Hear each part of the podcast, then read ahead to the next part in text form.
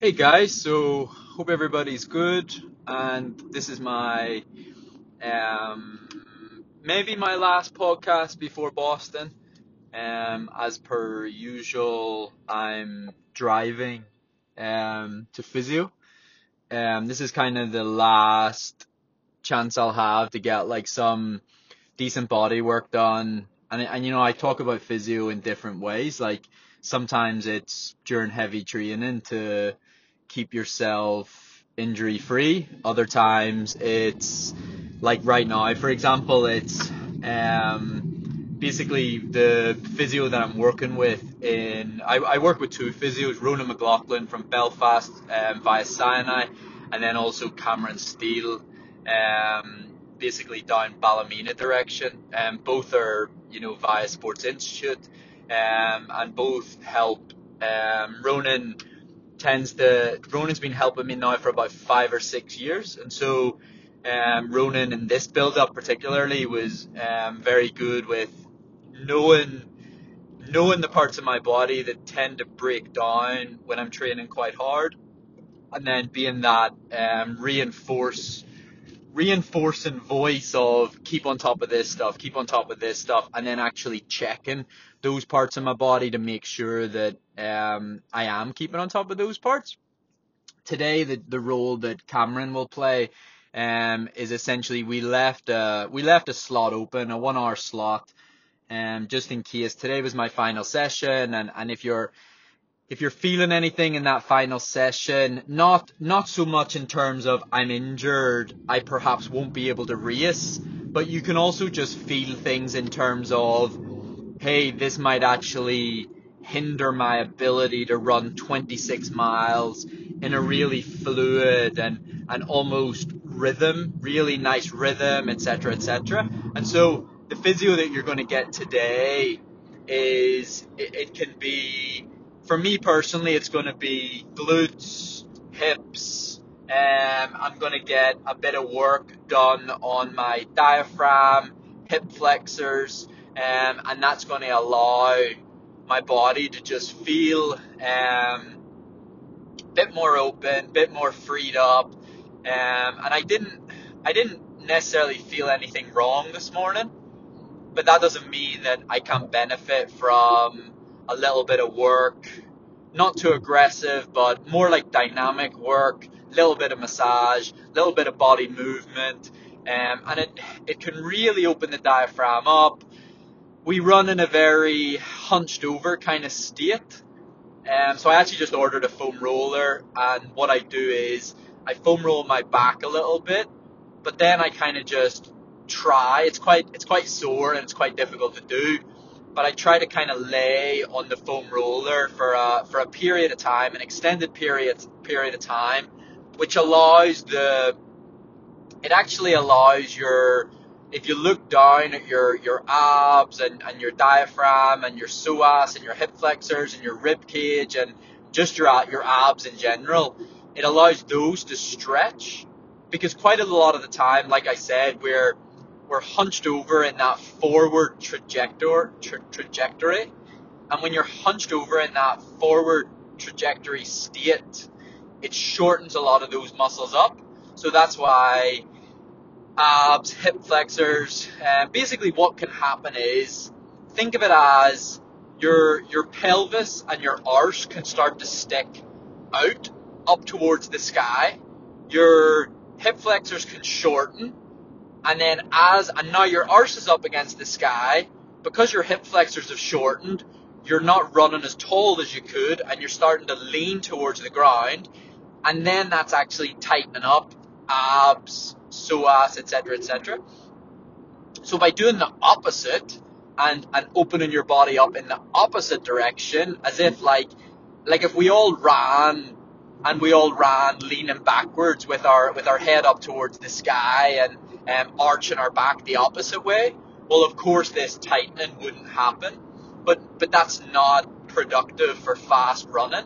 And so naturally, if you're spending a lot of time in that hunched over state, and maybe you do it at your desk, maybe you do it when you're driving, of course, those muscles can get to a place where they're where they're pretty tight, they're pretty locked up, Um, and, and essentially, you need to either you or a physio needs to start to open those up, or of course you can start to um, get like little breathing problems. You can start to find that your stride shortens a little bit, um, and this is where yoga is absolutely fantastic because yoga does a really good job of opening things up. Um, a lot of tension that builds. Yoga does a really good job of resetting that, um, and it also just starts to it starts to kind of play a role of getting you in touch with your body, and you actually start to see what areas are tight and what areas need work. Um, a lot of people, if you went to a yoga class at the start of a marathon build up, raced your marathon, and then went to a yoga class before your next marathon build up, at least you'd learn something. At least you'd know which class.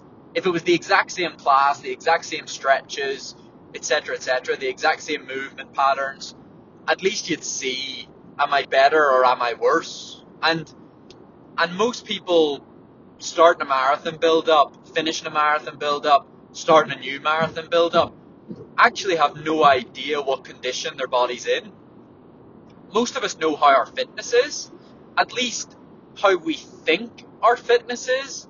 But remember that in order to in order to get the fitness out of your body, your body physically needs to be in a good way, right? And so I I place quite a lot of emphasis on physio. Um, I try not to go OTT. I try not to go over the top. I try not to um, beat my body up too much. But generally speaking, once or twice a week, I get into work with a physio. And generally speaking, there's always something to work on. Um, even though I'm, even though I'm tapering, I kind of see what Cameron's going to do today is he's going to do a couple of, you know, stretches, a little bit of body work, a little bit of massage, probably a little bit of neck clicking, a little bit of back clicking. And then between his work today and the final taper, that's what'll get my body right on that Monday the 11th. So I'm driving now. And tomorrow I will drive to the Dublin airport. Um, I'm probably going to have to get up about six o'clock in the morning, six thirty. It's my tonight will be my last night in the altitude tent. At the minute, the altitude tent's at about eight thousand feet, but I, I there was a period of time I had it up to like nine thousand feet, ten thousand feet, um, even higher actually. Um, and so it'll be quite nice. Tonight's that last. Again, that's another box ticked. I think it's 20, 27 days or 26 days 26 nights, sorry, in the altitude tent. Um, my weight, body weight seems to be in a good place. It's not, I'm not super light. I'm kind of like 69 and a half kilograms. But for me, that's good. Everyone needs to know what works for them. And um, I actually cut, I fucking hate this, but I cut butter out. I really like butter. And so I've been having like potato bread and pancakes. And normally I fucking saturate them in butter. Excuse my language, but at the minute I've been really good. So yeah, I've cut down a few things. Um, sweets, chocolate, takeaways. These are all things that for for eight weeks of a ten week build up, I'm not I'm not that mad. Like I, if I want a takeaway, I have a takeaway. But remember that normally on a Sunday morning, I'm going to go and run 20 miles. And then often on a Sunday night, I'm going to go and run four or five. So a Sunday can be 25, 26 miles. And so if you have sushi and fried chicken and curry and rice, and then you go run all that distance, it kind of cancels it out. If anything, it probably fuels it. Whereas if you're tapering and you're going to rest on the Sunday, and you have a fucking chicken curry, fried rice, and sushi, and yeah, it probably doesn't really have anywhere to go. If you think about that quite logically, the only place it's going to go is probably sitting as a layer of fat in your arse. Um, and that's kind of the shitty part of the sport, but what I've sort of begun to realise, let me have a little drink of tea. What I've started to realise is we actually don't want it to be easy. Like, it wouldn't be any fun. Like if you could have five pints of cider, a chicken curry fried rice, and fucking chicken balls, and and all these luxuries, and a, and a big bag of midget gems, and a big bag of chocolate buttons, and you know, then you could wake up on the Monday morning, and then you're like, do you know what? Fuck it, I'm just gonna rest this weekend, and you do that for eight weeks, and then you run a marathon PB. It's no fun. It's not. It's not what you want. Like you, you love to earn the PB. It's that. It's that idea of I fucking earned that, and then when you know how difficult it was to achieve that PB, that's what fucking gets you excited about trying to trying to do things a little bit differently for the next one and trying to get like you know another PB or close to your PB or it's not fucking supposed to be easy. We, we none of us ever wanted it to be easy. We just complain all the time at fucking how hard it is. um, and that's what I sort of realized. Like, you know, you have to, you have to, you have to work for these things. You have to earn these things. I know how hard I worked for that 209. I worked really, really hard. And actually, how hard I worked for that 209 it's what kind of gave me the confidence that I don't think other people are gonna achieve that anytime soon because it was really, really hard. And things in life that are really, really hard, they very often, you know, look at London Marathon. There was very few guys from Europe and Britain and Ireland running 209. It's it's really difficult. And you know, I I seen I seen people's training that maybe looked on paper better than stuff that I've done. Maybe way better than stuff that I've done. But that's that's the thing about marathon running. Training's one thing, and then race day is a completely different fucking animal. I, I read things like my heart rate was much higher on race day. I don't know what happened. I read I read things like, oh, you know, it was it was fine until this part of the race, and then I don't know what happened. And that's the nature of marathon. That's that's the nature of the beast. Do you know how many times I've done a 10 mile tempo at fucking altitude with a pretty low heart rate and then stood on a start line at sea level, the gun's gone, and my fucking heart rate's higher than what it was at altitude. And of course now I understand like tapering allows the heart rate to come up, fueling allows the heart rate to come up. There's a lot of different things involved. It's not just fitness, but you have to. These are these are the things that on the marathon start line and on marathon race day you have to learn to cope with. You learn very quickly that your fucking GPS didn't work. You learn that your GPS on maybe the little loop you were training on is a little bit generous. These are all things that you learn on race day. And and some people handle it really, really well. Other people don't. But then they do a really good job of handling it better next time. And that's what life's all about, guys. You know what I mean? I my first marathon wasn't a fucking blessing. You know, I went out in 66 minutes um, and came home in 74. Two hours 20 and 20 something minutes. I tore my quad. I, I really struggled home, limped home, sore quads, sore hamstrings, everything. But I finished it out, and you know, the next marathon I did was way better. The marathon I did after that was way better again. And I think now I've got to the point where the last four marathons are all, you know, the average would be sub 212, you know, 211 ish. Um, and you have a 209, you have a 211, you have a 211, you have a 212.01, and then I think you have a 214.30. And that's the last three, four years that I can be really proud of. Um, and it takes time. You, you, you have to learn. It's a learning curve. You, and then there's just no excuses. Sore hamstrings, sore feet, sore calves, too high heart rate, wind, weather. It doesn't matter. What matters is start to finish. How long did it take you?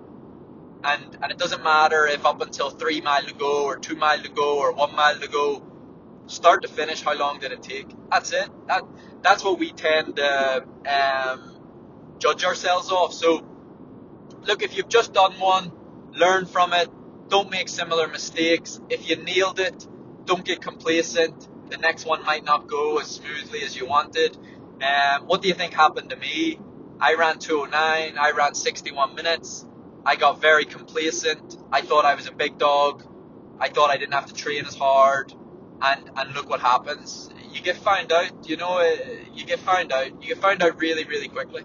So, today, today was better than before London. Um, my little session that I do, I did it on the track so that there's no fucking about. I like to do it on the track because then, you know, I talk about these cheat loops. I talk about loops where the GPS doesn't work. Tokyo was terrible for that. The GPS on an 800 meter loop was just awful. Hold on.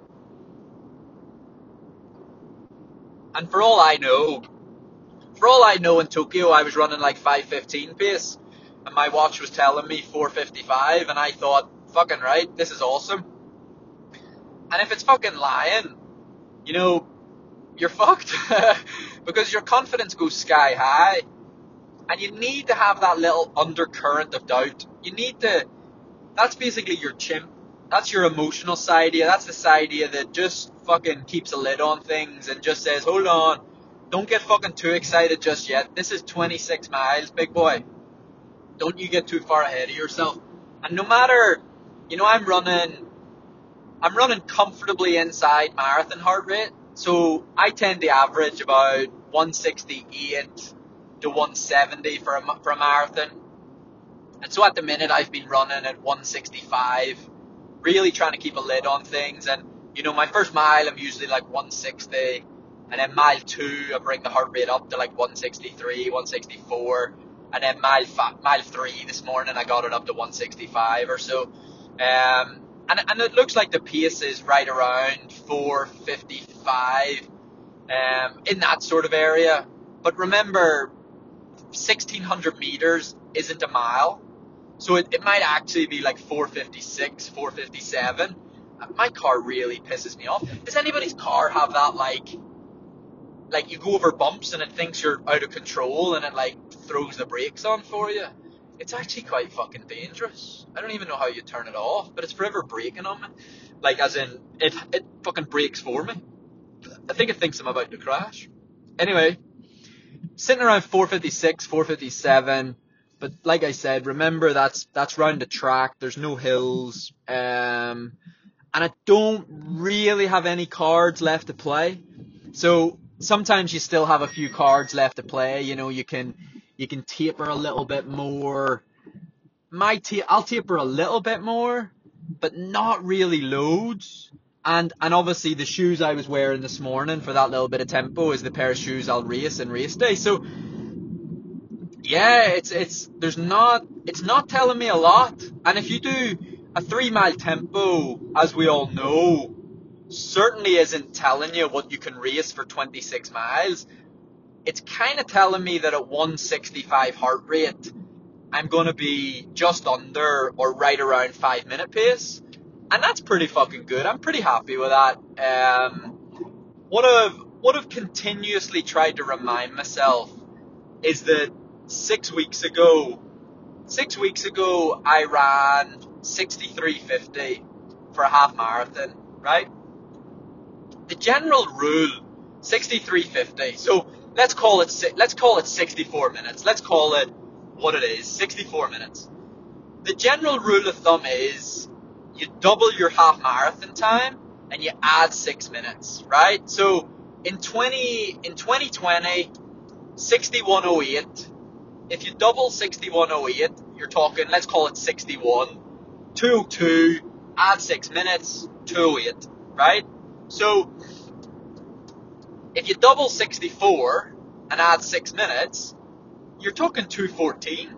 Now, let's take away the 20 or 30 seconds because it was 63.50, and you're talking 213.30. And fair enough, I did go off at like 430 pace and then die and run like 450, 5 minutes, etc., etc. So, 63 and a half, even 63, double 63 and add 6 minutes, it's still only 212. So, realistically, five, six weeks ago, I, I certainly could not have been talking about running a marathon at sub five minute mile pace. And, and actually, it's not that I'm now planning to run a marathon at um, sub five minute pace. I'm going to go very much off of heart rate. I'm going to go off of feel. I'm going to do very similar to what I did in Dublin when I ran Dublin. Um, and I came second. I was very smart on the early hills. And I think I have to do very similar here in Boston. Respect the hills, respect the course. Um, like I said, respect the fact that, you know, not fucking five, six weeks ago there, I ran bloody 63.50.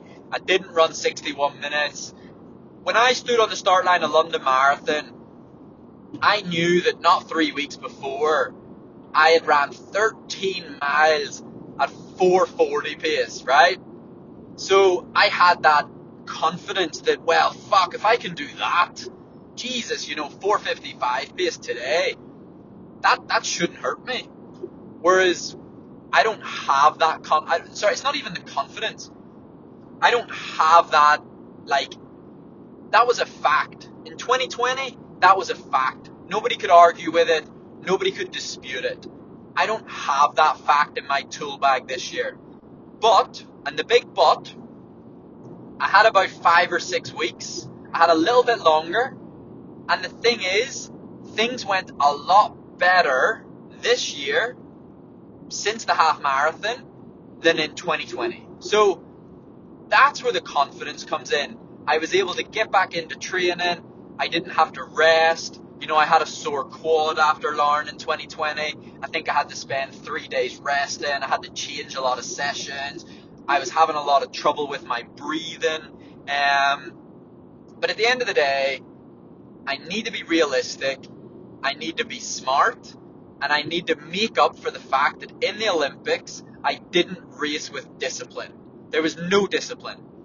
And so that's that's the plan for Boston. The plan for Boston is the race. I, I feel like I'm saying Boston in a funny way. That's the plan for Boston. Plan for a Boston, man. What I need to do is I need to run in a sensible way that allows me in those last five or six miles after the hills, maybe it's four or five miles after the hills, just like I did in Dublin in 2019, fucking roar home, roar home what we don't want to see is an athlete struggling from halfway and finding out really quickly that he wasn't fit enough for, you know, 209 or 210. We just want to see a positive experience. And the reason I say we is because I know everybody listening cares, cares about their own running, but also cares about my journey and, and, and we're all in this in a way together. And I know what we need and what we want is a real positive experience because things haven't been easy. It's not been the easiest, you know, five or six weeks of my life. I, I did come off those antidepressant medications. It, it throws your mind all over the place. I didn't know if I should even do Boston. You know, I, I didn't know if I should just take it a bit easy on myself or, you know, give myself a bit of downtime. Hold on. I thought the answer might be a little bit of downtime, take a little bit of space, allow things to calm down. Um, I am working with a new therapist. Under Armour kindly. At the minute, I'm, I'm, I am. My bloody car did it again. That fucking autocorrect. Um, I am signing my new Under Armour contract the day after Boston. Um, Under Armour are getting very close to having their marathon shoe ready, but it's not quite ready yet. So Boston, we decided to use. We're basically. I am re-signing with Under Armour, but it's going to be the day after Boston Marathon, which allows me in Boston to wear a shoe that I've trained in and practiced in. Um, but Under Armour, like I said, a very, very, very. Hear me, hear me with real fucking talk here. Under Armour boss, the boss at Under Armour, the big guy, Patrick Frisk, emailed me personally to tell me that he knew I'd been struggling, told me that he that I was a, a like a beam of hope, you could say, to, to share my story and to share it publicly and to say that I struggle. That'll give other people the confidence to know they can talk to people, know that it's okay to talk. And they took it upon themselves to seek me out, help. Now that is fucking mental. A company like Under Armour wanted to help me. And so I had a call last week with a new therapist called Michael Gervais and that's Michael, and then G E R V A I S. He worked at the Seattle Seahawks, an NFL team. He's a fucking top guy. Um, really, really good bloke. Spoke to him for the first time last week. Um, and at the end of the conversation, I was, I, I said to him like, "Fuck, you've even got me like smiling, and I'm happy." And, and he said, "Stephen, that's hope. That's hope that you know you can pull through this, that you can get through tough times." And he says, "There's a lot of work." and he says there, you, you went through a lot of traumas in your life, and, and we talk about trauma with a capital T, and there's a lot of dark shit. There's a lot of things that need to be unraveled, and I think I'm going to start doing this process called EMDR therapy, and you basically put yourself back into some of those traumatic situations and relive them, and then you try to get the, the brain and the mind to let them go as such. Um, and, that, and that's really tough. That's really tough to dig things up. And that's why it's been a tough few weeks. And that's why I contemplated like you know maybe it's not the right time for Boston. And, and all these I did it again Boston. And and you know what? Guys another fucking very real statement. When is it the right time? You know when is the fitness ever perfect when is the psychology ever perfect when is you and your wife or your partner or your girlfriend or your boyfriend, when are you ever in the perfect frame of mind before a race? You might have argued a day before, you might have argued a week before, your kid might be, you know, sick that week. When is it ever fucking perfect? And so I made a decision to still do Boston, Boston, because I believe that it's going to show me that I can still get a result. And, and remember that a result doesn't have to be somewhere along the way, somewhere in the last three, four years, I decided that every year I needed to get faster at marathon for it to be a good year. Now that's just fucking ridiculous. But luckily enough, to be fair, every fucking year I have got faster and you're talking 217, 214, 212, 211, 209. Five fucking years in a row. And all of a sudden, I'm now actually 220, 217 for fuck's sake, 214, 212, 211, 209. That's a fucking joke. And now all of a sudden, I'm fucking up against it. Because 209's not easy to fucking go beat. And it's especially not easy when, you know, you realize seven weeks ago you're not that fucking fit. well, all things in perspective, not that fit, relevant to going and trying to run 209. Um, but yeah, look, uh, let let this be a this is an opportunity for me personally. It's a big it's a big moment in my life to realize that not everything has to be perfect. The fitness doesn't have to be perfect. You don't have to get better every year. You don't. Whoever made that up, and it was me fucking made it up. You don't have to do that. Wouldn't it be bloody brilliant if you did? But that's like saying I'm gonna fucking buy a bigger house every year some things you just can't do. Now, what you can do is say, I'm going to try to enjoy every marathon experience a little bit more every year. And part of that can be linked to performance, but also part of that can be linked to preparation. Part of that can be linked to which marathon you choose. You know, a, a one where there's a lot of spectators, for example, one where there's fucking nicer weather. Bring, bring some form of control back into the real world, back into being human. To ask a fucking human every year to perform better, the fact that we get older every year, the fact that we can be at different stages in our life, our emotions can be in different places, it's a big ask. And I set, I set this impossible goal in my mind that I'll get fucking better every year. And the fucking problem is, for bloody five or six years there, I fucking did, excuse my language. And now I've got to deal with the fact that fuck me, there's a lot of pressure. No, I still think I probably fucking will. But like, yeah, I guess we'll find out on Monday. But I am, I am gonna run the first part of this race with with real control and real discipline and real intelligence, um, and just bring something else to the table. Everyone's going to be really fit at Boston, like Boston. Do you know what? do you know why I keep saying that? Because I watch that fucking Kings of Queens in the morning on Channel Four, and they talk like that. Boston. Um, but I'm to leave you at that. I think that's been a really nice podcast today. I think I think something I've realized is I, I get a real buzz out of some of these podcasts, and I get really into it. And um, yeah, I'm really excited. And, and I am working, like I said, a new therapist, but I also have a new psychiatrist, a, a man called Ross White from Belfast. Um, and so there's a lot going on. There's a lot of things. It's okay to accept that you need help. God, I needed help. I I was really struggling, guys. You know, like, I, and I, I have no issue admitting that. I mean, I was really struggling. There was there was days where I, I was very very happy, not happy, but happy to report that I was having dark dark feelings. Like, and I mean the darkest feelings, like the the feelings we all try to stay away from that you know would perhaps lead people to self harm and, and decisions that places that you should never just have to go to and, and do you want to keep living? Do you want to still be here? And all this kind of stuff you know it's, it's really tough okay? And and I and I just tell people I just need help. There's some things I'm really good at. There's some things I handle really well and and that's that's a, that's a fact. Um, but there's other things I just I really struggle with. And it, it leads me to make decisions. It, it leads me to behavior that I don't always like. I don't always like myself. You know, I, I, I love a lot about myself. And I love the potential. And I love the person I could be later on in life. And I love how many people's lives I could impact and already impact.